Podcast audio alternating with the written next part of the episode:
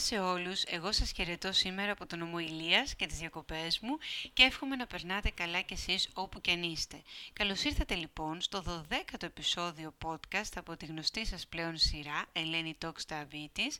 Ε, είμαι εδώ κάθε πέμπτη, σας έχω διαθέσιμο ένα νέο επεισόδιο με πληροφορίες, κουβέντες, συμβουλές, οδηγίες σχετικά πάντα με τη διατροφή και το διαβήτη σας και τον Αύγουστο μαζί σας. Την προηγούμενη εβδομάδα συγκρίναμε τις γρανίτες με τα παγωτά, για όσους ακούσατε το 11ο επεισόδιο. Πάρα πολύ μου στείλατε μήνυμα ότι ε, εννοείται παγωτό Ελένη, ευχαριστούμε για την ενημέρωση.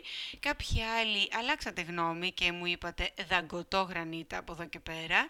Παιδιά η απόφαση είναι δική σας, εγώ ήθελα απλά να είστε λίγο καλύτερα διαβασμένοι.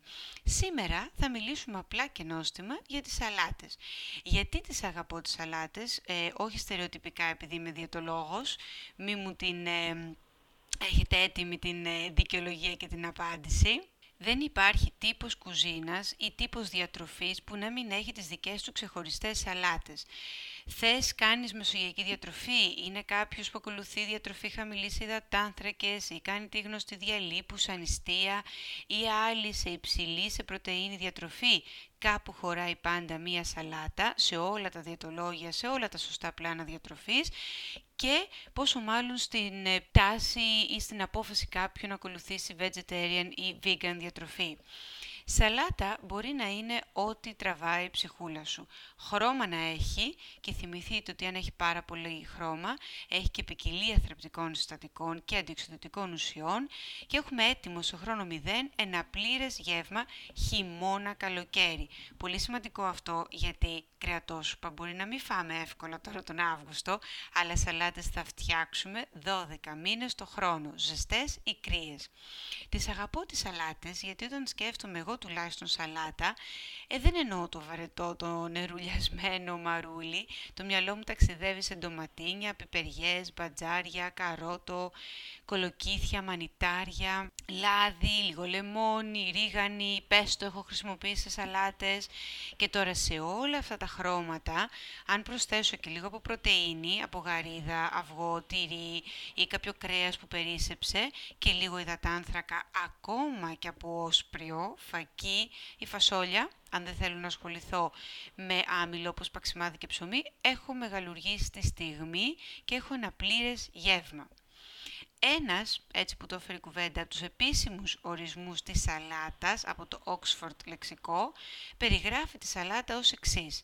Ένα κρύο πιάτο με πλήθος ομών και μαγειρεμένων λαχανικών, συνήθως με την προσθήκη λαδιού και ξυδιού και άλλων φυσικά dressings και με την προσθήκη, αλλά όχι απαραίτητη, πρωτεΐνη και άλλων υλικών.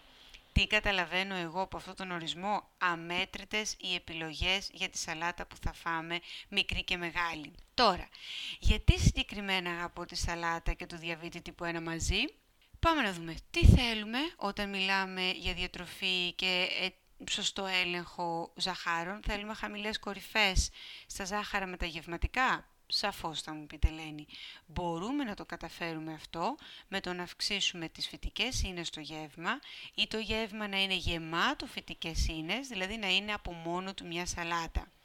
Ακόμα καλύτερα, ακούστε το αυτό, είναι αν το γεύμα ξεκινήσει από τη σαλάτα και ακολουθήσει η πρωτεΐνη και ο υδατάνθρακας στο υπόλοιπο του γεύματος.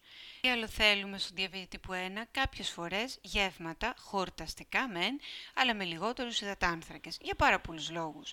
Λιγότεροι υδατάνθρακες σημαίνει λιγότερες γευματικές μονάδες, σημαίνει βοήθεια με την αντίσταση της ινσουλίνης για παράδειγμα, για τις κυρίες ανάμεσά μας ή για αυτούς που θέλουν να ελέγξουν και το βάρος τους αλλά και τις μεταγευμαστικές τους εχμές. Σαλάτα λοιπόν και πάλι με πολλά διάφορα λαχανικά, φουλ στις φυτικές ίνες και λίγο πρωτεΐνη αν θέλουμε μικρές μεριδούλες για ένα ελαφρύ ας πούμε τέλειο βραδινό, πρωτεΐνη γύρω στα 60 με 70 γραμμάρια, αλλά η πρωτεΐνη για ένα κυρίως γεύμα μεσημεριανό θα μπορεί να κυμαίνεται ανάλογα τώρα με το σωματότυπο και τη δραστηριότητα της ανάγκης του καθενός από 100, 120, 150 γραμμάρια. Τι άλλο σκεφτόμαστε όταν μιλάμε για διαβήτη τύπου 1. Θέλουμε γεύματα που δεν μας παιδεύουν ή μας μπερδεύουν με παρατεταμένη απορρόφηση. Μικρή λοιπόν ποσότητα υδατάνθρακα, αλλά πολλές φυτικές ίνες που δεν πέπτονται, άρα δεν επηρεάζουν όλες αυτές τις φυτικές ίνες στη γλυκόζη του αίματος και στις 3 ώρες μεταγευματικά μπορούμε να βγάλουμε τα συμπεράσματά μας. Ε, αυτό που περιέγραψα μπορεί να μας το δώσει ένα γεύμα που είναι σαλάτα, με μικρό, μικρή ποσότητα υδατάνθρακα και λίγη πρωτεΐνη ή ένα γεύμα που σίγουρα ξεκίνησε με σαλάτα στην έναρξή του. Θέλουμε μήπως σνακ ενδιάμεσα, χωρίς να κάνουμε μονάδες; Ανάλογα πάντα εδώ βάζω τον αστερίσκο με τις ε, αναλογίες του καθενός και τις ανάγκες σας σε ινσουλίνη. Πάλι εδώ, λίγα ντοματίνια, λίγο γκουράκι, καρότο, πιπεριά, όλα εύκολα και ελεύθερα σε μικρές ποσότητες χωρίς να μας παιδεύουν με την γευματική δόση και όλα φυσικά ανήκουν στην κατηγορία των λαχανικών και της σαλάτας.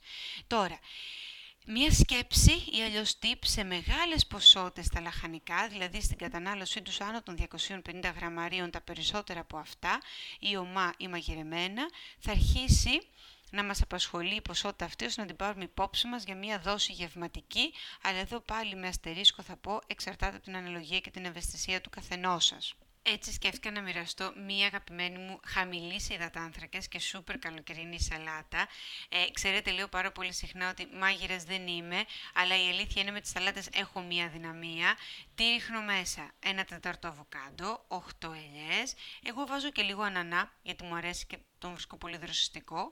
Φρέσκο κρεμμυδάκι, 100 γραμμάρια γαρίδας, μαρούλι, 6 με 8 ντοματίνια και λεμόνι και λάδι στο τέλος. Λοιπόν, αυτό που σας περιέγραψα και μπορείτε να το ξανακούσετε για να κρατήσετε τη συνταγή, δίνει 230 θερμίδες μόνο, εγώ χορτανώ πάρα πολύ σαν ε, καλοκαιρινό κυρίως γεύμα με αυτό.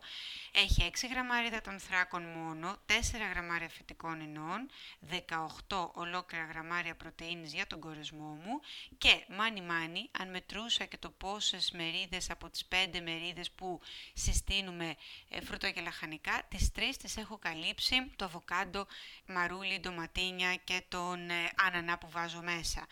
Χθες βράδυ, για παράδειγμα, είχαμε σπίτι μου εδώ στο πατρικό μου καρπούζι, ντοματίνια, φέτα και λίγο κρίθινο παξιμάδι.